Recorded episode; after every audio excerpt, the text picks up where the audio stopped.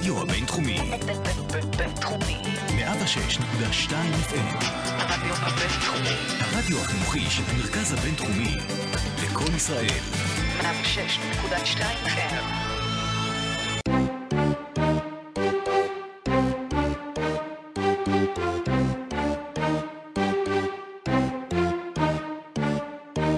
אז אחרי שלושה שבועות בין גם עושים אן בי איי היו ב-Health and Safety Protocol, אנחנו חוזרים, ותכלס התגעגענו. אז מה קרה או לא קרה בכל הזמן הזה שלא היינו? אנחנו כאן כדי לסכם לכם וגם להסתכל קדימה על עתידן של הקבוצות והשחקנים בליגה שתחת מגפה. יש לנו באמת כל כך הרבה דברים לדבר עליהם, שלא נבזבז לכם עוד זמן יקר. פרק מספר שמונים וארבע של עושים אן בי איי, יצאנו לדרך.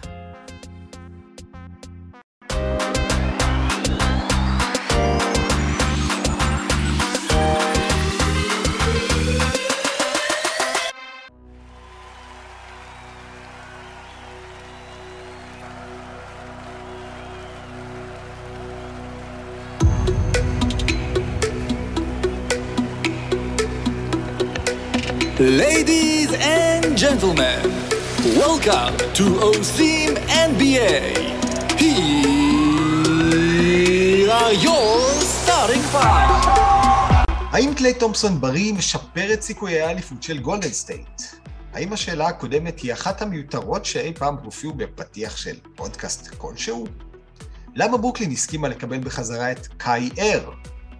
לברון כסנטר, האם זה טוב ללייקרס גם בטווח הארוך?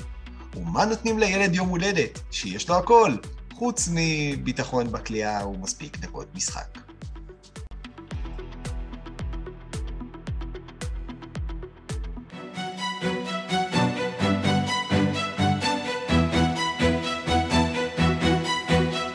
רבע ראשון. אז אנחנו יוצאים לדרך עכשיו עם הרבע הראשון, וכמו שהתוכנית עושים את די בקאמבק, אז גם הרבע הראשון אנחנו נדבר על כל הקאמבקים שקרו בתקופה הזו.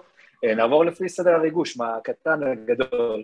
אז נתחיל עם קליי תומפסון, שזה אולי הכי טרי לנו גם כן כרגע, שחזר אתמול בלילה אחרי תשע מאות שישים ואחת ימים, כמה... תשע מאות ארבעים ואחת ימים. אה, כן, לקחתי לו עשרים ימים. אתם יודעים כמה ראסל ווסטברוק יכול לאבד ב-תשע מאות ארבעים ואחת ימים? אגב, ראסל ווסטברוק אתמול סיים עוד משחק בלי עיבוד. אני ספסתי אותו בפנטזי... איבד את שפיותו. כן, אני ספסתי אותו בפנטזי מתוך פחד של עיבודים, ובסוף הוא לא איבד. אבל קליי חוזר בלילה,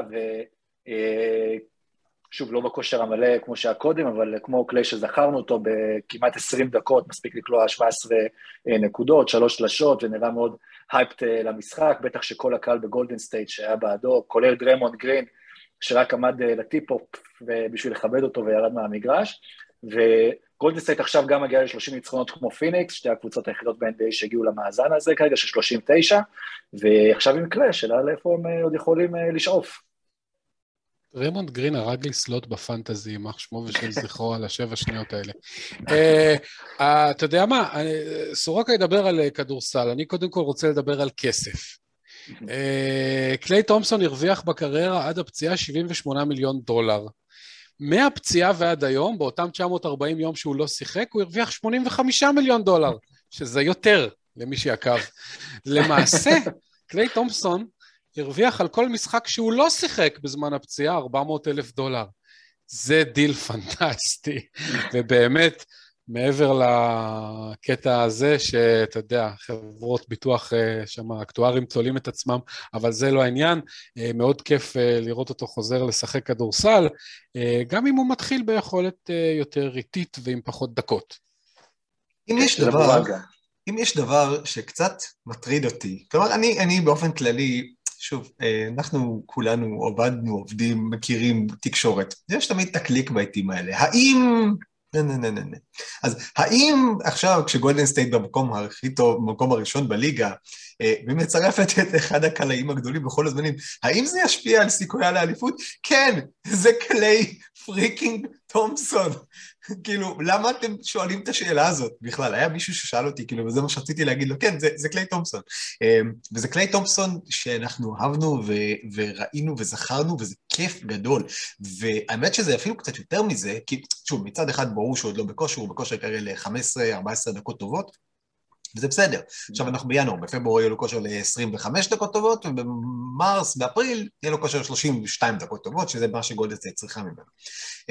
אבל משהו מיוחד בגולדן סטייט הנוכחית, שבניגוד לגולדן סטייטיות של העבר, זאת לא גולדן סטייט שחייבת את לי תומסון ל-ארבעים דקות כדי לנצח במשחקי כדורסל, כלומר אולי בפלייאוף כן, אבל גולדן סטייט הנוכחית זאת קבוצה, אני אגיד את זה בצורה קצת אולי מוגזמת, הקבוצה הכי עמוקה שהייתה בעידן סטיב קר, אתה מסתכל על זה ואתה מסתכל, אוקיי, קליי פותח בחמישייה, אתה מוריד את ג'ורדן פול, שחקן שקולע שבע עשרה נקודות למשחק, והוא אולי השחקן המשתפר של העונה, אולי עכשיו קליי יקח לו את התואר הזה, כי הוא התלה פחות, אבל שחקן שעכשיו עולה לך מהספסל ויכול לעשות לך חמש עשרה נקודות ברבע בלי למצמץ, שזה בייסיקלי מה שסטף קרי או קליי תומסון יכולים לעשות, וגרי פייטון ג'וניור שעושה עבודה מצוינת, ובאמת אתה מסתכל כאילו זו קבוצה של אחד עשר שתים עשרה שחקנים טובים מאוד, שחלק מהם עולים דמי, כמו דמי הכיס של ראסל ווסטברוק ליומיים, וזה מביך כמה הם הצליחו, באמת במקומות האלה שהלייקרס לא הצליחו, במקומות האלה שברוקלין לא הצליחו,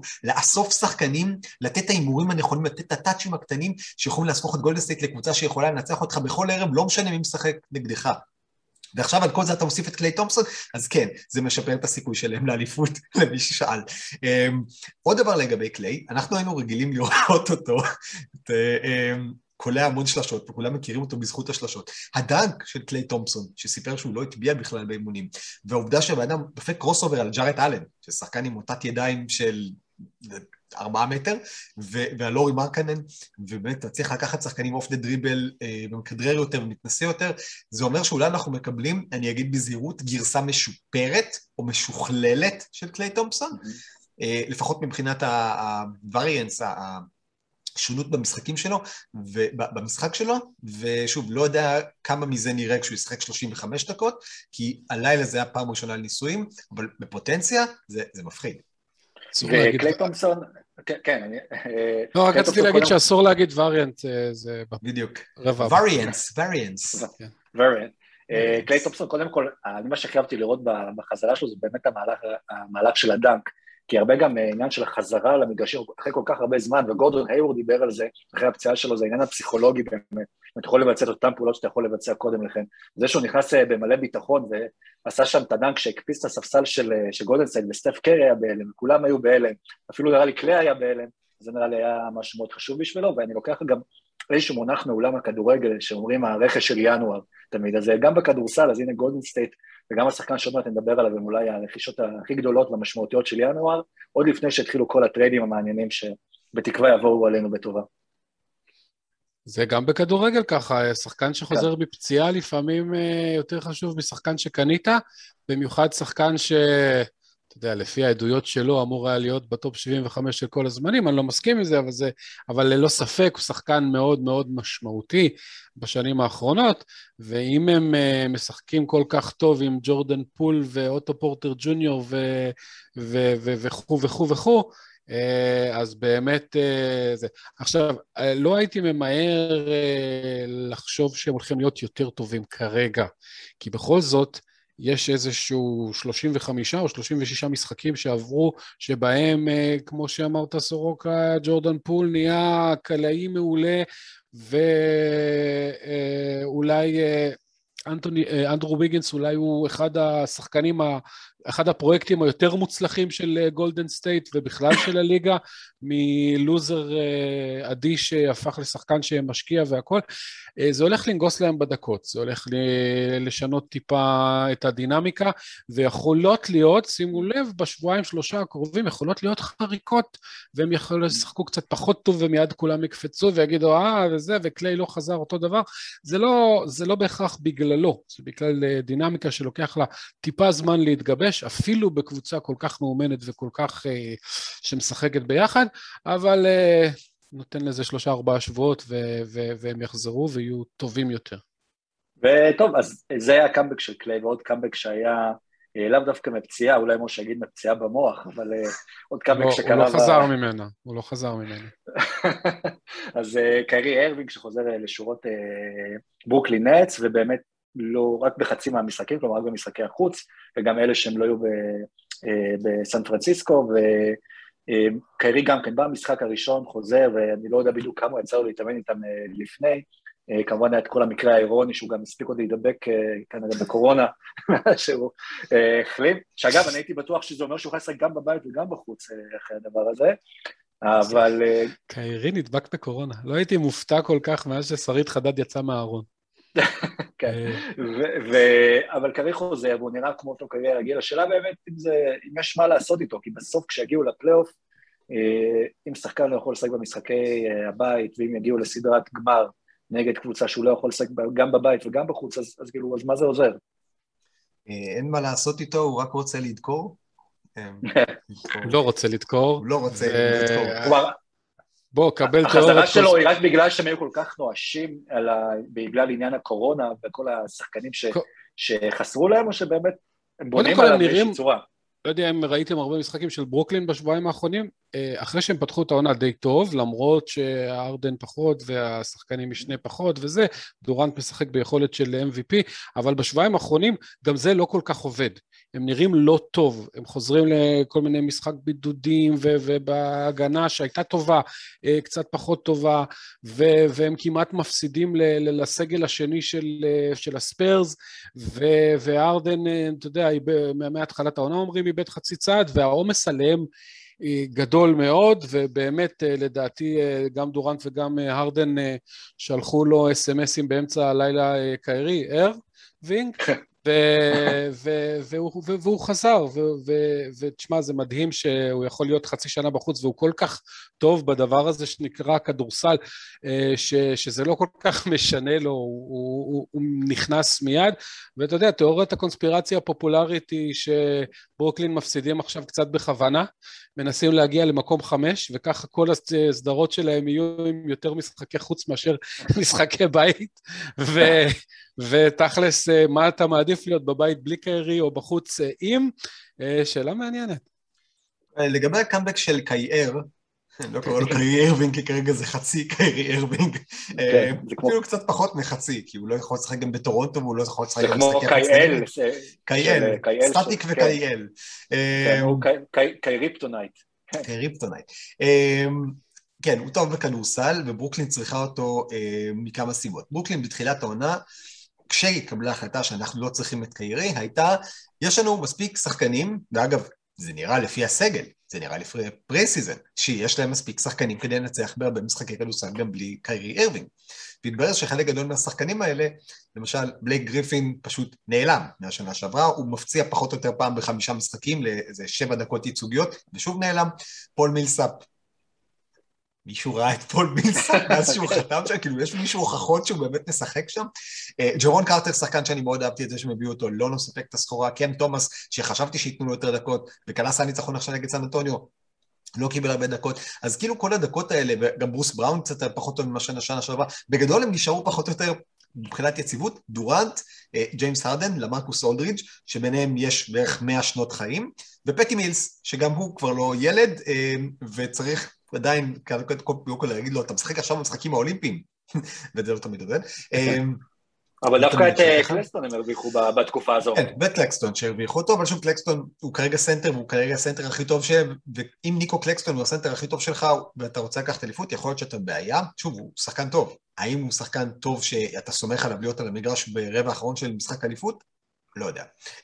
בקיצור, התרבות הארגונית של ברוקלין בתחילת השנה הייתה, אנחנו יכולים להסתדר בלי קיירי ארווינג, אתה, אנחנו לא צריכים אותך, והתרבות הארגונית עכשיו היא שקווין דורנט וג'יימס הרדן, כנראה אומרים לסטיב נש, תקשיב, אנחנו משחקים הרבה הרבה יותר מדי דקות, ואנחנו צריכים להתאמץ הרבה הרבה יותר מדי, וגם אנחנו כבר לא ילדים, וטוב, תביא כבר את הבחור הזה, אז תרבות ארגונית זה נחמד, תרבות ארגונית פלוס ניצחונות זה יותר נחמד, כמו שאמר פעם, אם אני זוכר נכון, אל קפונה, אתה יכול לשכנע מישהו עם חיוך, אתה יכול לשכנע מישהו יותר טוב עם חיוך וכך.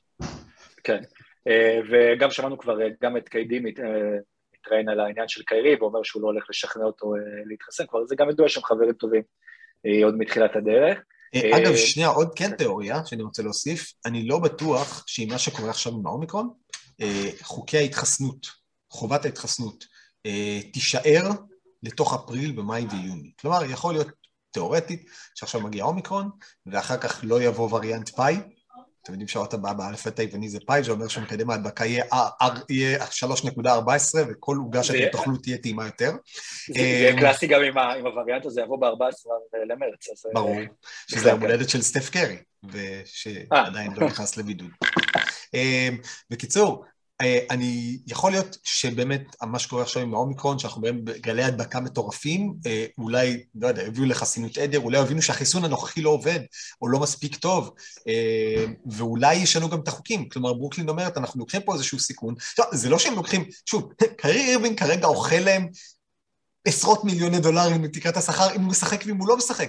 אז אומרים, אוקיי, הוא יעזור לנו לצלח עוד ארבעה משחקים, אחלה, האם נגיע לפלייאוף והוא יוכל לשחק בכל המשחקים? עוד יותר אחלה, אבל כרגע פשוט מעדיפים חצי קיירי על אפס קיירי, שעדיין מרוויח את אותו סכום.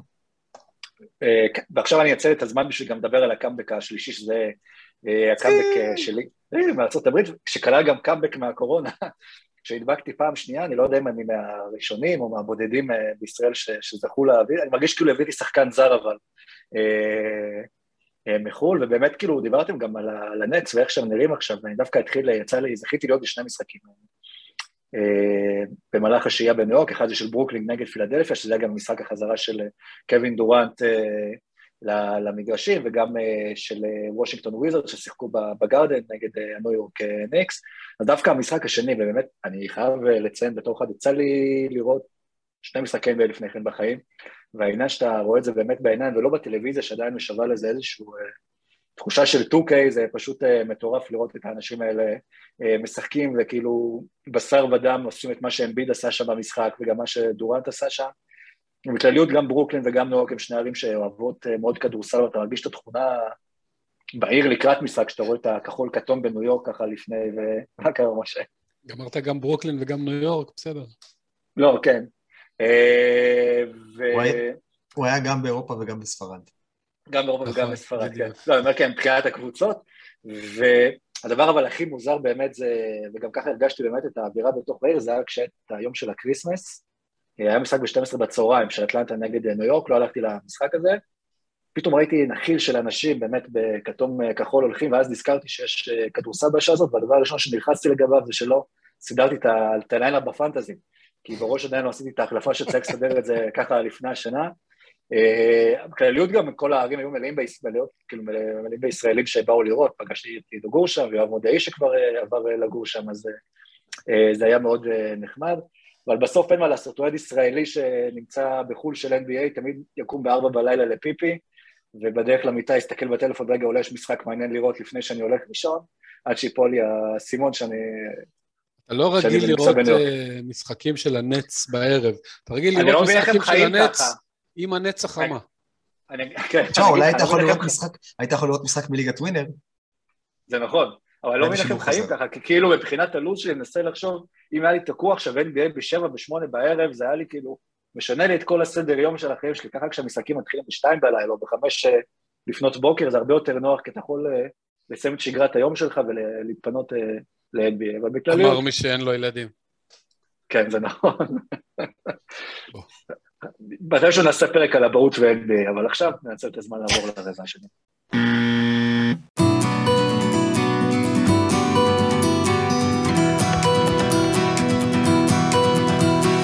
רבע שני. אז אנחנו יוצאים לדרך עם רבע מספר שתיים, ובאמת בזמן הזה שאנחנו היינו בפגרה, גם תכלס רוב הליגה, רוב השחקנים בליגה היו בפגרה, שנכפתה עליהם בגלל האומיקרון שהתחיל להתפרץ בארצות הברית. מאות שחקנים נכנסו לבידוד של עשרה ימים, מאות שחקנים קפצו לחוזים של עשרה ימים, אם זה שמות לא מוכרים של רגע זה נקרא כאילו באמת סתם מישהו לוחץ על המקלדת ורוז' וצייץ את זה, ואם זה באמת blessed from the past, שחקנים שחזרו מפרישה, שחקנים שחזרו מהקבר, אני אקדים את משה ואומר, זה היה ככה קרוב משקובי גם יחזור לשחק בלייקרס, אז בואו נתחיל ככה לדבר באמת, בואו נסתכם את התקופה הזו, שמרגיש עכשיו שאולי קצת, אנחנו כבר מעבר לשיג, גם ארצות הברית מקצרת את זמן הבידוד של, של אנשים ש, שהנדבקו לחמישה ימים, זאת אומרת שקצת אולי יהיה פחות בעיות מבחינת סגלים, אבל בסוף ה-אן בי איי הצליח להתמודד עם זה, ועם מעט נזק. היה גם מבחינתי המעגל נסגר, ברגע שגובר נדבק שוב. אתם רוצים מספרים? יאללה.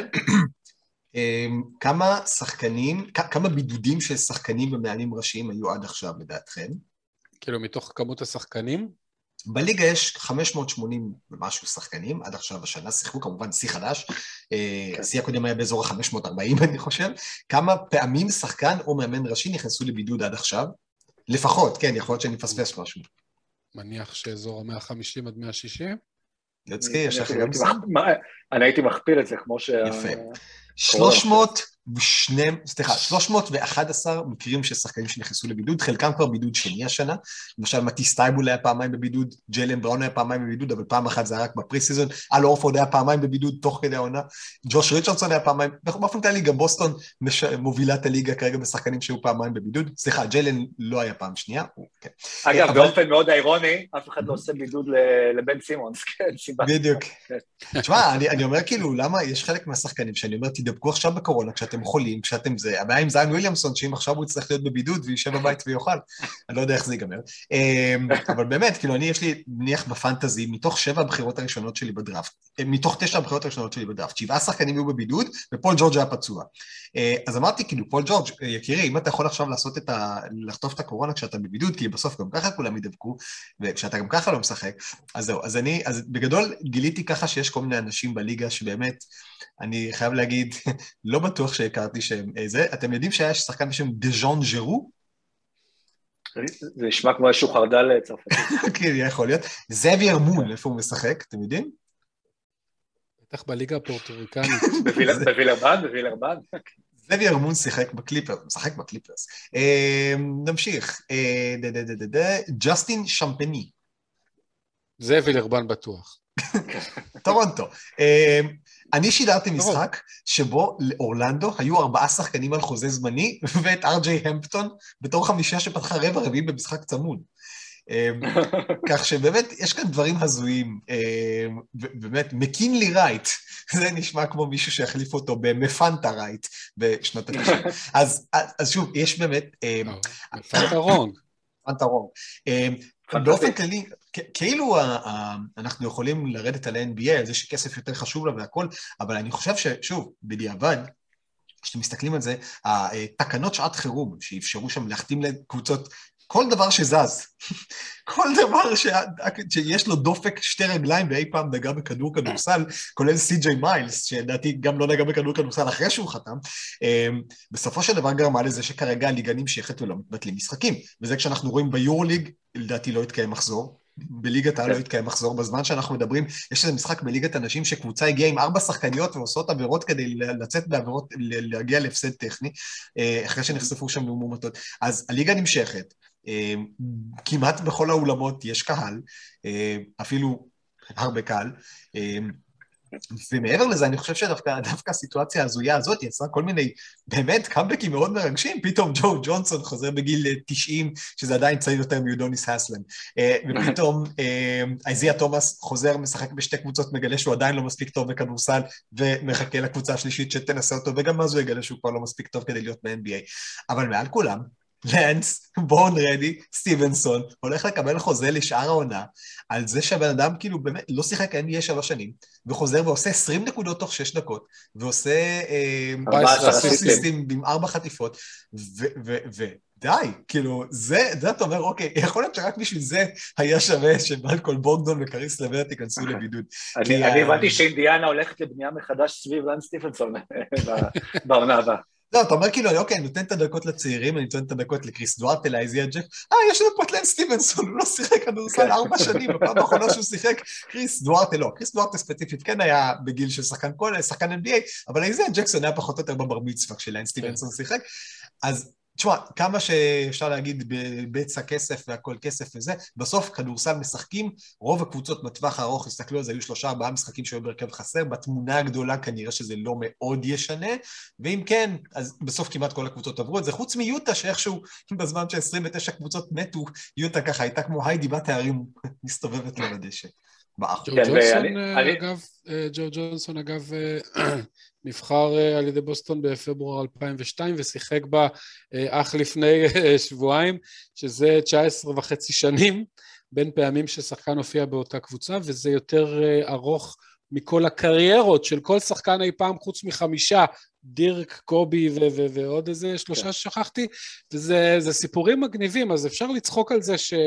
אתה יודע, קבוצות היו אוספות שחקניות, שחקנים מהחניון לפני משחק, וטורונטו אגב לדעתי הגיע מאוד קרוב לזה פעם. היה איזשהו מקרה כזה, לא, של שחקן שנחתך מאיזושהי קבוצה, ובגלל שהוא עדיין באותו עיר, לא זוכר. בדיוק, אז היה משהו כזה, אבל מצד שני, אתה רואה עד כמה שחקני אן בי איי באמת יותר טובים משאר בני התמותה.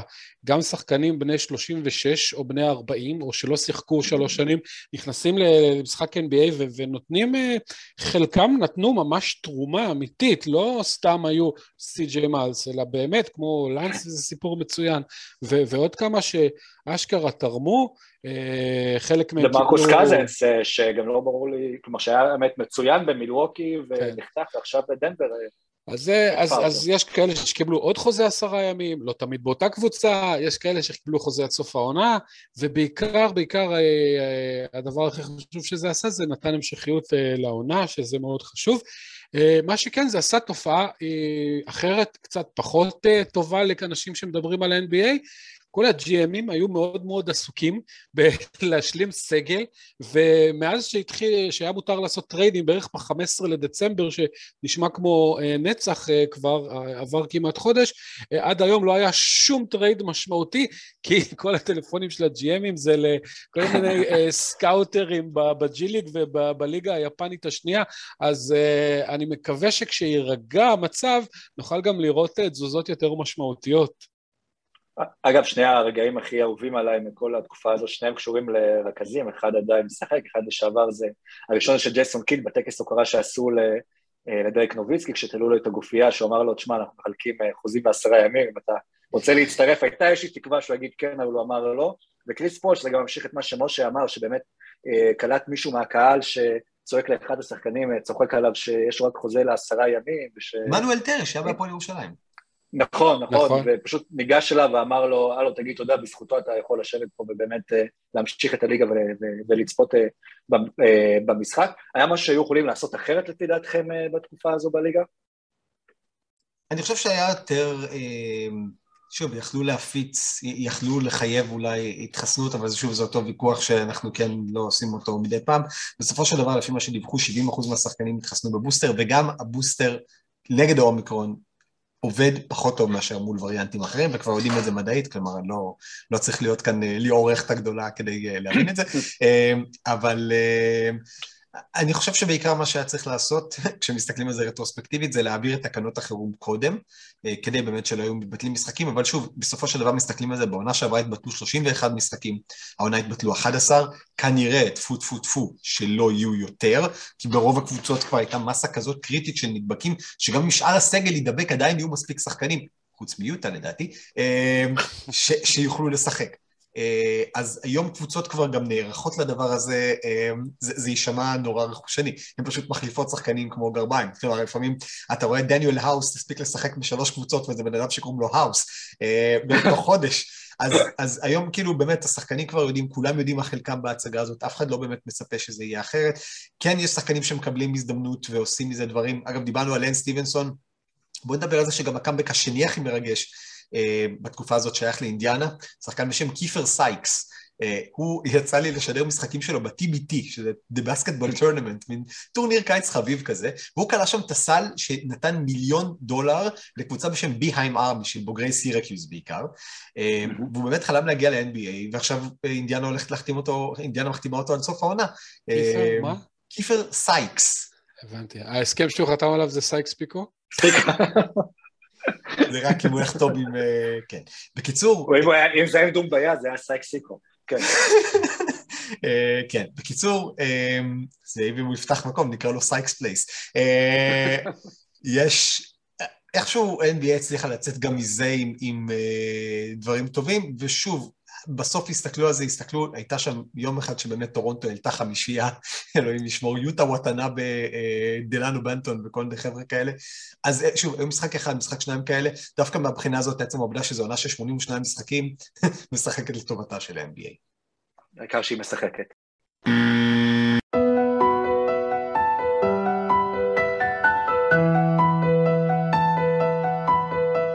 רבע שלישי ברבע השלישי עכשיו אנחנו נדבר קצת על טרנדים שקרו באמת במהלך התקופה הזו, ואנחנו ננסה לנתח ולהבין אם הם כאן להישאר. הדבר הראשון שנדבר עליו באמת זה דמר דה רוזן שמוביל את שיקגו בולס, ממשיך להוביל אותה לצמרת המזרח, עד למשחק נגד וושינגטון אתמול בלילה, היו כבר על תשעה ניצחונות רצופים שנקטעו, ובאמת שיקגו ברן מטורף, במהלך הרן דה רוזן עם שני משחקים back to back יום אחרי יום, קולע סל ניצחון ממש על הבאזר, ולא זוכרים את שיקגו באמת, מאז, לא רוצה להגיד ג'ורדן אפילו, כלומר דרק רוז, ככה בהייפ כזה על הליגה, והכל שוב, נראה שנאספו מלא חתיכות בקיץ, ואיכשהו הכל נדבק שם.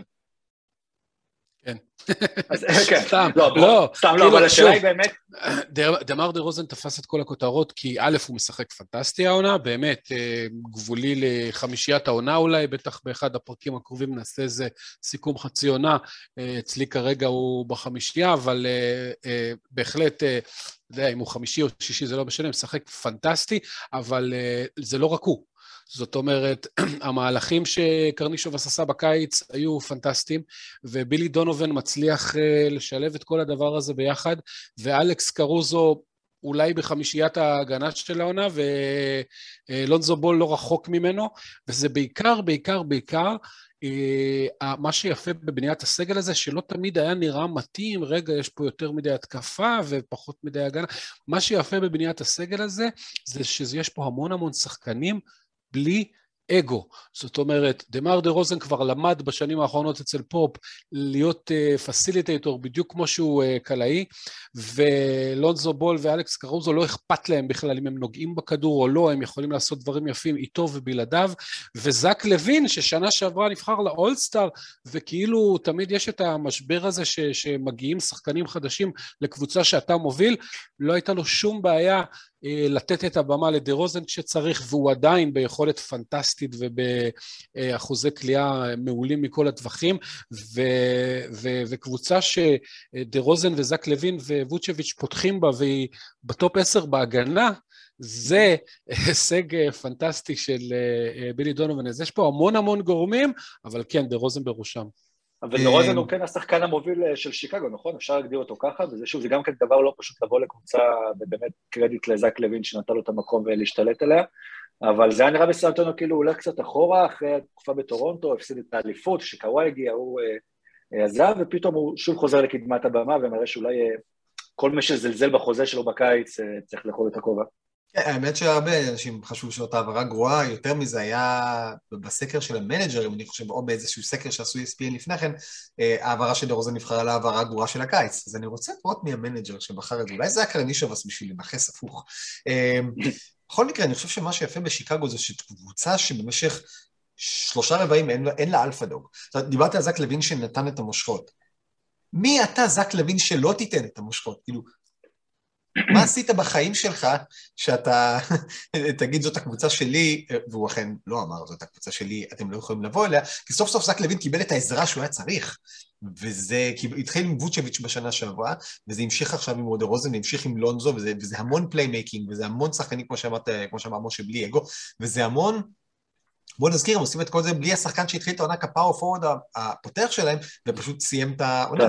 אז, אז במקום, זה כמו בבושקה, אתה, רק שזה לא בבושקה, כי כל השחקנים שם זה באותו גודל, אתה פותח את דרק וויליאמס בפנים, ויש לך דרק ג'ונס ג'וניור, ואתה, אה, פטריק וויליאמס, ואתה פותח את דרק ג'ונס ג'וניור, ויש לך בפנים אה, ג'וונטה גרין, ואתה פותח את ג'וונטה גרין, ויש לך איודו סומו, וכאילו זה שחקן אחרי שחקן אחרי שחקן שהם עושים את אותו דבר, שזה להילחם בהגנה, לרוץ קדימה כמו משוגעים, לתת פייט על כל כדור, וזה בדיוק מה שאתה צריך, ליד הדה רוזנים וליד הווצ'ה, פשוט לא שדה רוזן שחקן הגנה נורא, אבל ליד השחקנים האלה אתה צריך את האנשים שילחמו ויתנו לך את הפייט ויסתמו חורים, אז הקבוצה הזאת בנויה עם איזון טוב מאוד, ואנחנו לא הרחנו מספיק עד כמה השחקנים האלה שבאמת היו סיבות לזלזל בהם, כי או שלא הכרנו אותם, או שהם פשוט לא היו טובים בעונות שלהם עד עכשיו ב-N B A, אצל דונובן דברים מתחברים, בהנעת כדור שלהם זה תענוג, וזאת קבוצה שפשוט כיף לראות אותה נלחמת, ו- וכיף לראות אותה מנצחת, באופן כללי, שנה, שנתיים אחרי הריקוד האחרון, סוף סוף שיקגו בולס חוזרת להיות כוח,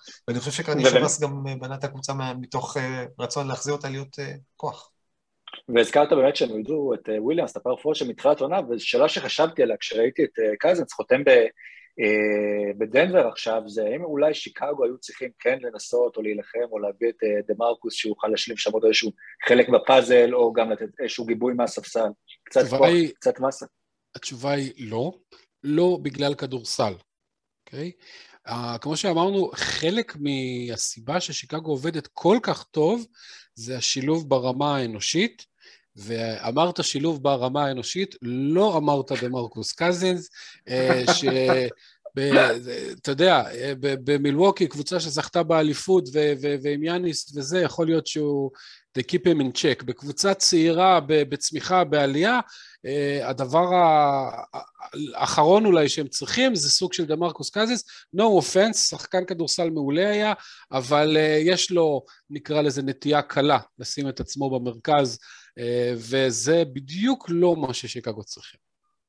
מה שעוד קורה במזרח, אחד מהטרנדים החמים שקוראים, זה טורונטו רפטורס שדשדשה רוב תחילת העונה בתחתית המזרח, ופתאום נכנסת לרצף מטורף, כבר שישה ניצחונות רצופים, ממוקמת כבר שביעית בטבלת המזרח, וכאילו מה קרה שדברים, זה גם מתקשר ככה לדרוזים בעקיפין, אבל מה קרה שדברים התחברו פתאום? לפני שבועיים עשיתי טרייד על פרד ון וליט, בפנטזי, קיבלתי אותו אליי, לא משנה, אז ג'ימי באטלר, ומאז, ומאז סטף קרי מסתכל על פרד ון וליט ואומר, וואי, הלוואי והיה לי את המספרים שלו. זה משהו מטורף מה שקורה בשבועיים האחרונים. בואו לא נשכח שהבן אדם בדיד, הוא קובייה בגובה בערך מטר שמונים ביום חם, והוא כל כך חזק והוא קלעי כל כך טוב ומנהל את המשחק פנטסטי, שכשמסביבו יש... ניתן לסורוקה לדבר על זה, אבל מסביבו יש את הסוויצ'בל שתיים עד ארבע המופלאים האלה, החיים נראים קלים פתאום. קודם כל רגע, אני רוצה לקחת את הרגע הזה ולהגיד משפט. יואל, this is for you! המאזין יואל. המאזין יואל רובין, אני פגשתי אותו בכנס לוקליזציה, שחקתי שם ושם הוא הגיע אליי כדי לשאול למה לא דיברנו עם טורונטו, הנה יואל, אנחנו מדברים עם טורונטו, איזה כיף. משה, מה שהוא אמר על ון וליט, הדבר היחיד שאני אגיד זה שאני לא אגיד כלום, כי גם לי יש אותו בפנטזי ואני לא רוצה לנכס. טורונטו פתחה את העונה בלי פסקל סיאקם. וזה, לא ידענו איך זה יעבוד, אם זה יהיה לטובה, זה יהיה לרע, כי פסקל סיאקם היה בעונה לא טובה, ופסקל סיאקם חוזר לעצמו. ופסקל סיאקם בפרד ון וליט זה שתי חמישיות של קבוצה שלקחה אליפות. אתה יכול להגיד, הסל של קוואי, אתה יכול להגיד, הפציעות של דואנט וקליי, שני אלה זה שני שחקנים שלקחו אליפות עם טורונטו, והיו מצוינים בסדרת גמר. אז נכון שהנסיבות מאוד השתנו, אבל אלה שני שחקנים שמרגישים בבית, ואגב, זה גם בגלל שהם ליטרלי, בבית, פעם ראשונה מאז אלפיים ועשרים, מאז מרס אלפיים ועשרים הם חזרו... אבל עדיין בלי קהל.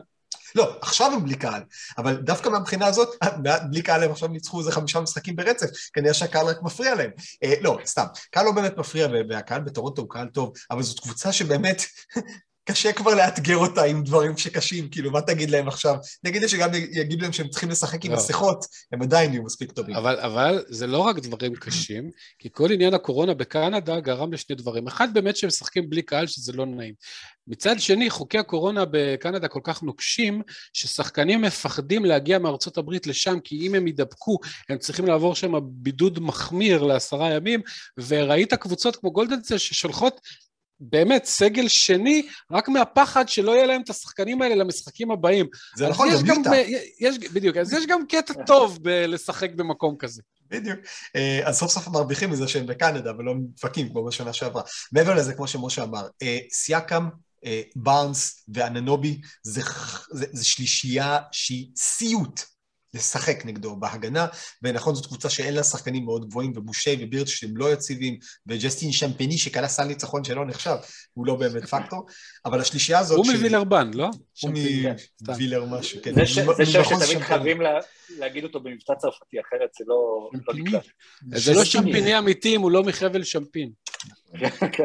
אז מהבחינה הזאת הם באמת נראים טוב, זאת שלישייה שקשה, קשה מאוד לשחק נגדה. אגב, מכיוון ששאלתם, ג'סטין שמפני הוא בכלל אמריקני. למעשה הוא ברוקליני. וזה בסוף הופך את כל המזרח, משה? לא, רציתי להגיד על סקוטי, סקוטי בורנס, שבעולם ללא מובלי הוא היה רוקי השנה עכשיו, וזה שחקן שלא רק כשהוא נבחר ארבע, גם כשהוא נבחר ארבע, היה המון ביקורת על טורונטו, איך הם לא לוקחים את ג'יילן סאגס, נדמה לי שנבחר מיד אחריו, והוא לא מוכן לליגה, ואין לו כלייה, ואין לו כלום, ואיכשהו בשיטה של טורונטו, ובאמת גם המון קרדיט כמובן להנהלה, וניק נרס וזה, שמצאו את הנקודות שמהם הוא יכול להיות אפקטיבי, בלי שתהיה לו יד טובה משלוש, או אפילו זה, מוצאים אותו בנקודות טובות, והוא קולע, זה כאילו, כל מה שהיה צריך לעשות עם בן סימונס, ולא עשו, שחקן מוגבל בקליעה, שמצליחים למצוא את הנקודות, שמשם הוא כן אפקטיבי, וכמובן שהוא חיה מדהימה בהגנה, בכלל יש תופעה מוזרה של המון רוקיז, שמגיעים, והם כבר שחקני הגנה מצוינים ב-אן בי איי, שזה די נדיר בדרך כלל, ברוב המחזורים, גם שחקנים שהיו טובים בהגנה בקולג', לוקח להם זמן, וזה רמה אחרת, ושיטות אחרות, ויש לך פה כמה שחקנים, כמו מובלי וברנס, שמגיעים מוכנים, כאילו שהם כבר ארבע חמש שנים בליגה, ומוכנים לכל שחקן שמולם. אגב, אולי בהקשר של אבדיה, ורגע, אני לוקח ממש לרגע את הדיון טיפה הצידה, זה משהו שהם גם לוקחים בחשבון, ששחקן שאולי קשה לו להביא בהתחלה לידי ביטוי את היכולות התקפיות שלו, יודע שתמיד בהגנה הרבה יותר קל לצבור ריספקט, מה שנקרא, או כבוד, כי הגנה בסוף זה לא עניין של כלי, זה היה שפשוט לעבוד קשה ולעבוד נכון. בכל מקרה, טורונטו עכשיו, עם כל העלייה שלה, הופכת את המזרח למאוד צפוף, וקבוצות כמו הסלטיקס ואטלנטה נמצאות ממש בבעיה, כי נדחקות ככה למטה בטבלה, השאלה באמת מה יכול להחזיק, אבל זה אולי נדבר קצת יותר בפרק סיכום אמצע העונה. רגע, לפני שנעבור ללייקרס, כי אני מניח שאתה רוצה לדבר על הלייקרס, אני רוצה לתת מילה טובה לאנשים שלא חשבתי שאני אי פעם אתן להם מילה טובה, ואלה שמות, מקס סטרוס, גייב וינסנט, קיילב מרטין, עומר יורצבן. עומר יורצבן. אתה צריך לשים את המגינה של עמוד האש ברקע. עומר יורצבן. כן, עומר יורצבן. זה בן אדם שהגיע מהליגה האוזבקית בערך, אני לא צוחק אגב, הוא טורקי, הוא כאילו ממוצא טורקי, אבל שנולד באוזבקיסטן, באמת אמיתי, ובכלל לדעתי לא נבחר בדראפט, ב-אלפיים תשע עשרה, ואיכשהו פט ריילי, באמת הקוסם המטורף הזה, לא רק שהוא מביא אותו, הוא עולה למגרש אחרי שבמצטבר שיחק אולי מאה דקות בקריירה, ועולה למשחקים ומשחק שלושים עד שלושים וחמש דקות, ומסיים עם לא רק חמש עשרה שש עשרה ריבאונד, אלא גם שתים עשרה ארבע עשרה נקודות, שלוש חטיפות, שתי חסימות, לא יודע איך, אבל ספולסטרה וריילי באמת גאונים כנראה. גאונים, וזה לא רק זה, מיאמי הפכה לאחת הקבוצות הכי טובות בליגה בשלוש, עם כל הפציעות, עם הפציעה של באטלר, עם הפציעה של אדבאיו, ואתה באמת מסתכל ואתה אומר, אוקיי, יכול להיות שזה המקום שמפתחים בשחקנים הכי הכי טוב בליגה.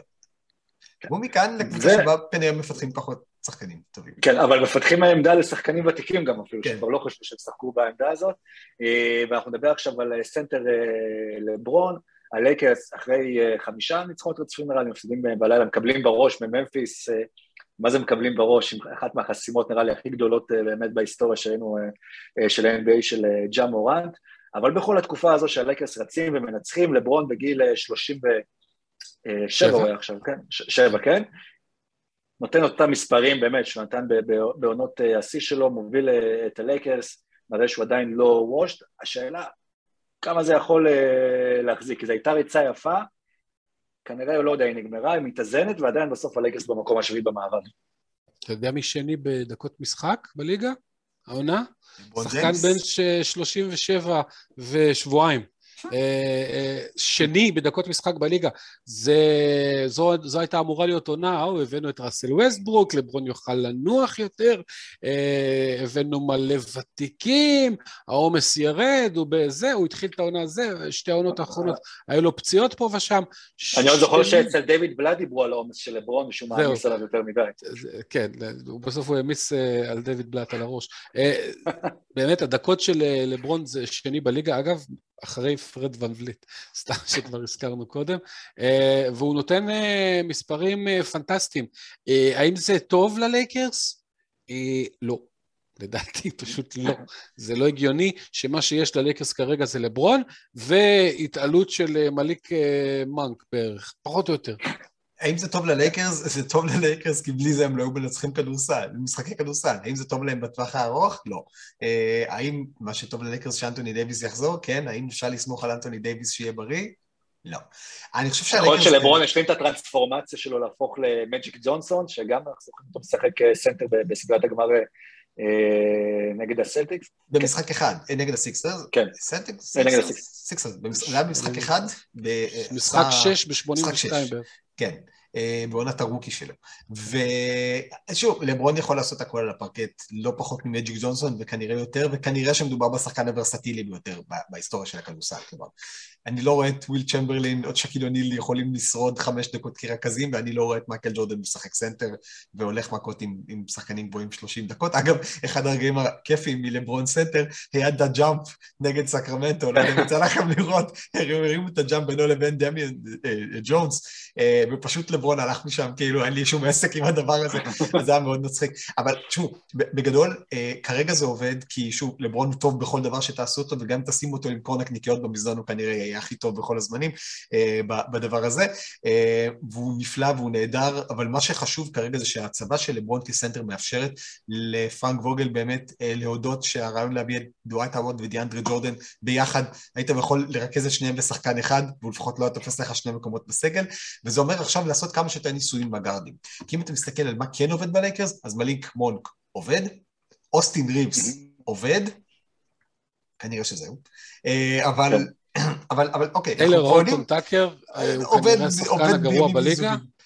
הוא, הוא, הוא, הוא, הוא נראה פעם בשבוע כשחקן הטוב בליגה, הטוב, השני הכי טוב בלייקרס, יום בשבוע כשחקן הגרוע ביותר בליגה, ובאמצע השבוע פעמיים בין לבין. כלומר, יציבות, יציבות שלו זה לא חלק החזק כרגע, וזה אה, חבל. אבל אתה אומר, אוקיי, יש לנו כבר את מונק שעובד, יש לנו את ריבס שעובד, קנדריק נאן אמור לחזור, אמור לעבוד. זאת אומרת, הלייקרס לאט לאט כאילו בונים חתיכה אחרי חתיכה בפאזל שמבינים מה עובד, רונדון כבר הבינו שלא עובד, העבירו אותו לקליבלנד, סטנלי ג'ונסון הם פתאום מצאו אותו שנזרק משיקגו, כי היו להם רק ארבעה שחקנים כמוהו יותר טובים באותה עמדה, אז בלייקרס הוא פתאום הסמול פורוורד הכי טוב שיש ליד לברון, אז הם לאט לאט ככה מצרפים חתיכה אחרי חתיכה בפאזל, ובבחינה הזאת הם כן עושים התקדמות קדימה, נכון שזה התקדמות של שלושה צעדים קדימה, שניים אחורה, אחד קדימה, ארבעה אחורה וכדומה, אבל סקובידו.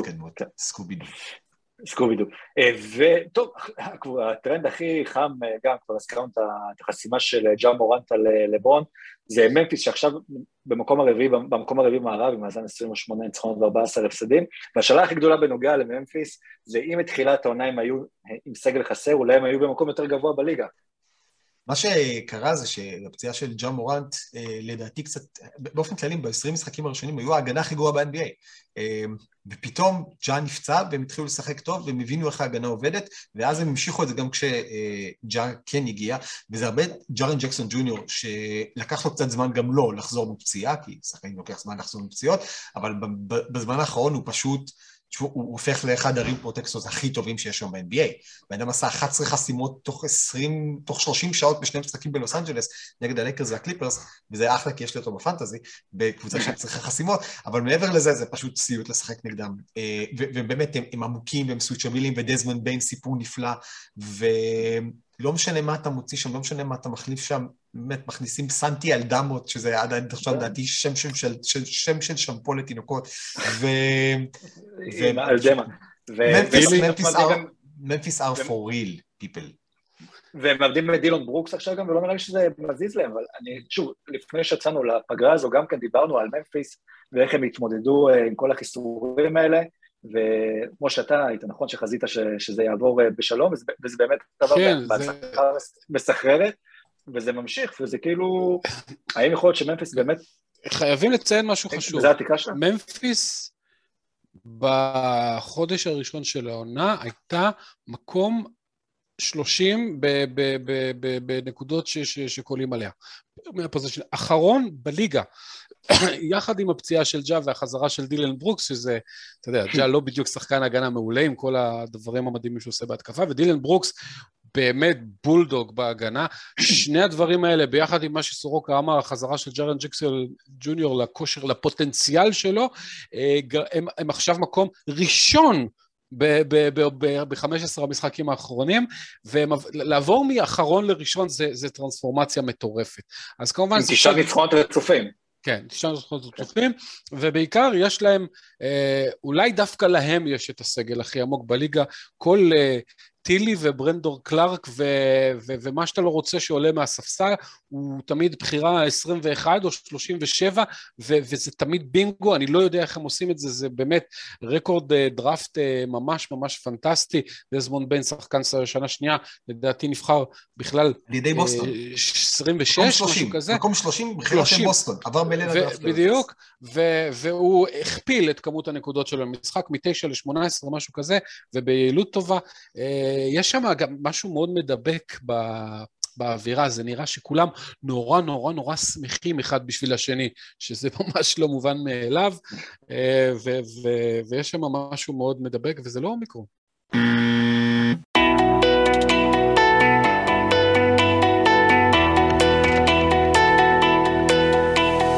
רבע רביעי.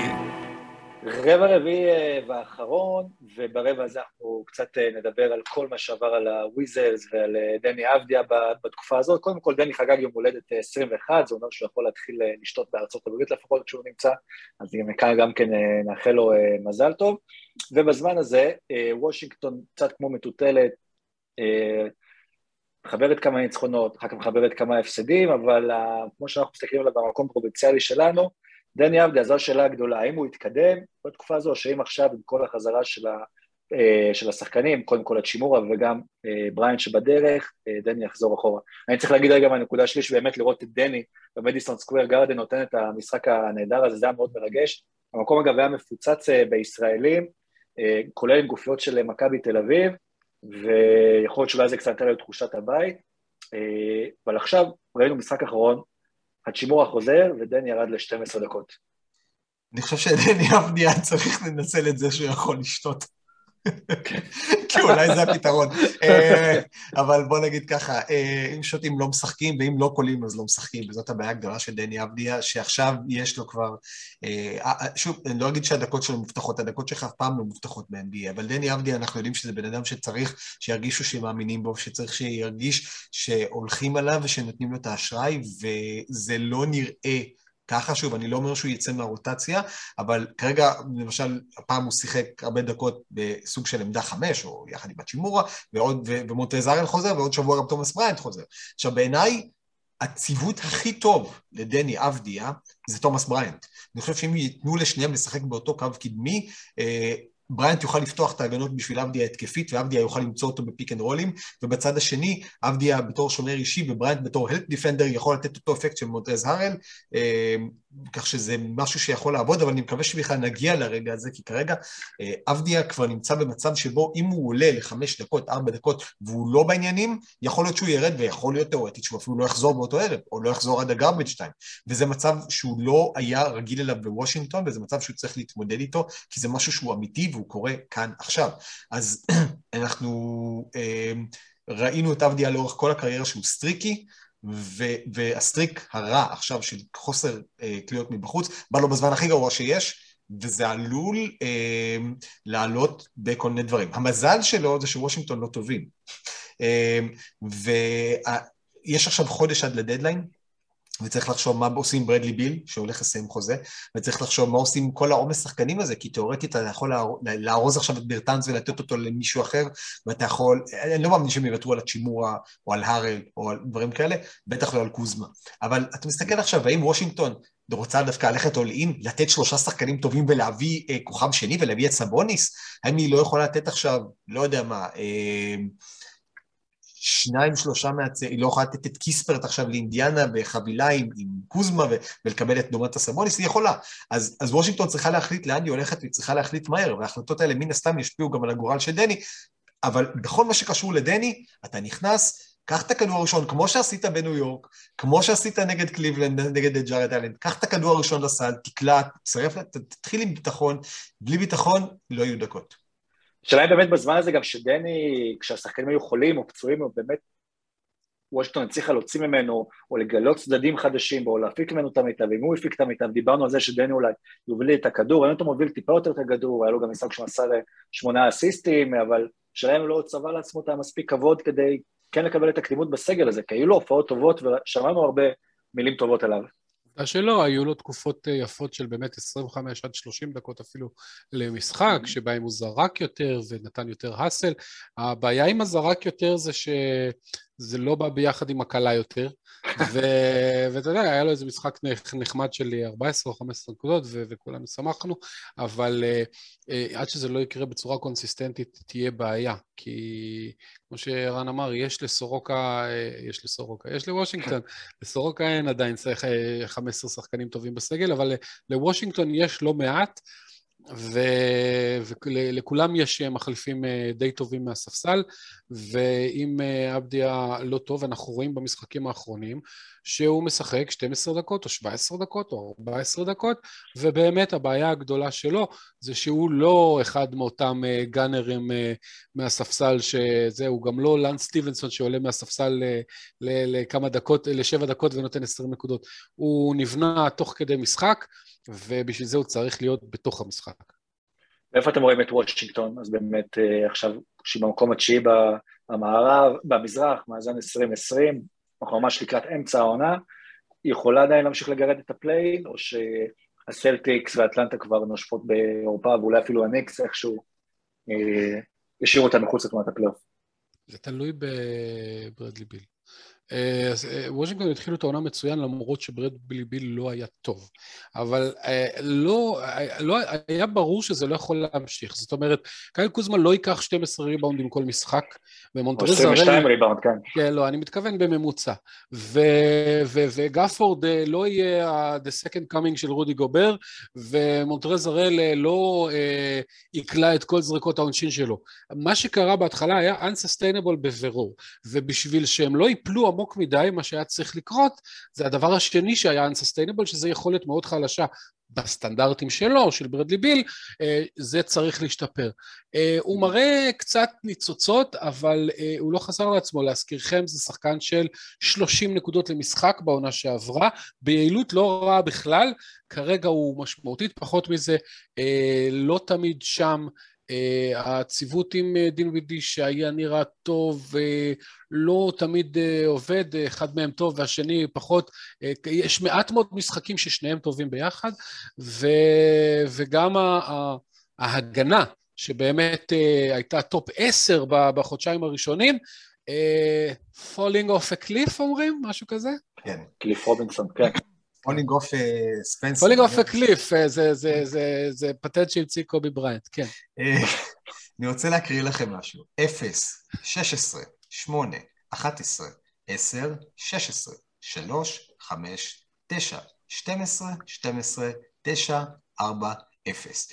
זה... זאת המות מספר המתים היומיים בצ'כיה? לא. זה מספר הנקודות של ספנסר דינווידי, שאף אחד מהמשחקים האלה לא שיחק פחות מ-עשרים וארבע דקות. וזה רכז שהוא רכז סקורר על פניו. עכשיו, האחוזים שלו גם בחלק מהמשחקים האלה, אפס מחמש, שתיים משתים עשרה, שתיים משמונה, אחת מתשע, שלוש מאחת עשרה, דינווידי לא טוב. נכון, היו לו אחר כך שלושה משחקים יותר טובים, גם כשביל היה בחוץ, אבל כמו שמשה אמר, השילוב הזה לא עובד טוב. וזה אחד הדברים שוושינגטון צריכה להבין ולהחליט מה היא עושה, כי זה לא שעל הספסל יש לה איזה לא יודע, ראול נטו, יש לה את ראול נטו, זאת הבעיה, גם נטו, גם ברוטו, גם הולידיי וגם לא חג, אז אני לא יודע, אני זורק פה רעיון פסיכי, האם יכול להיות שהם לא יעשו את זה, כן? אבל אם יכול להיות שדני אבדיה בתור רכז פותח, יכול להיות משהו שיעבוד? כנראה שלא, אבל האם יכול להיות שדני אבדיה בתור רכז כמה דקות עם ביל יכול לעבוד? יכול להיות שכן, והם עדיין בשלב הניסויים, בטח עכשיו כששחקנים חוזרים, וושינגטון בעונה לא פשוטה בכלל, והיא צריכה להבין מי היא, ולפתח זהות וכל זה, כשקבוצות צוברות מומנטום, וטורונטו צוברות מומנטום, קבוצות אחרות צוברות מומנטום, ואולי אפילו בוסטון והניקס גם יחזרו לעצמן, ואז אני לא יודע אפילו מי יהיו בפליין. אז עד כאן פרק, איזה פרק אנחנו בכלל? שמונים וארבע של סים אן בי איי, זה השנות הלידה שלי. שמונים וארבע, בתקווה כבר בשבוע הבא אנחנו נחזור אל ה... אני משתדל, כן. בתקווה בשבוע הבא כבר אנחנו נחזור לאולפנים, כדי להקליט משם, כשהתקצר לי הבידוד אולי, ונמשיך לעקוב. אז קודם כל אני גם רוצה להגיד תודה לכל מי שהצביע עליו כשביקשנו בתחרות של גיק טיים, עדיין לא התפרסמו התוצאות לפודקאסט השנה בספורט, אז תודה על כך שהשקעתם את הזמן שלכם, ותודה רבה לך ערן סורוקה. ותודה רבה לך עידן לוצקי, החוזר מהשב מבידוד. מבידוד, אוקיי. ותודה רבה לך משה דוידוביץ'. וגם התאפקתי, ולא היה כמעט שום הומור שחור נוראי בפרק הזה, אז... לא, עדיין לא. ממשיך להתאפק. גם את ההזדמנות, אני מקווה שנשאר עד סוף הפרק, להתנצל בפני מאזין שלנו, שזה גם בהקשר לחוויה שלו במשחק אן בי איי, שנכנסתי למדיסון סקוור גארדן, לתוך המגרש בפעם הראשונה, והייתי בהלם, והוא קרא לי פשוט מהחוק, וסימנתי והעברתי לו שלום, פשוט הייתי כל כך בשוק מהמחזה הזה של האולם המלא של הניו יורק ניקס. חוויה, מי שיכול ללכת למשחק אן בי איי שיעשה את זה. תודה רבה לכם, נתראה בפרק שמונים וחמש, בתקווה בריאים יותר ולא מבודדים, ובמקום טוב יותר. ביי, תודה.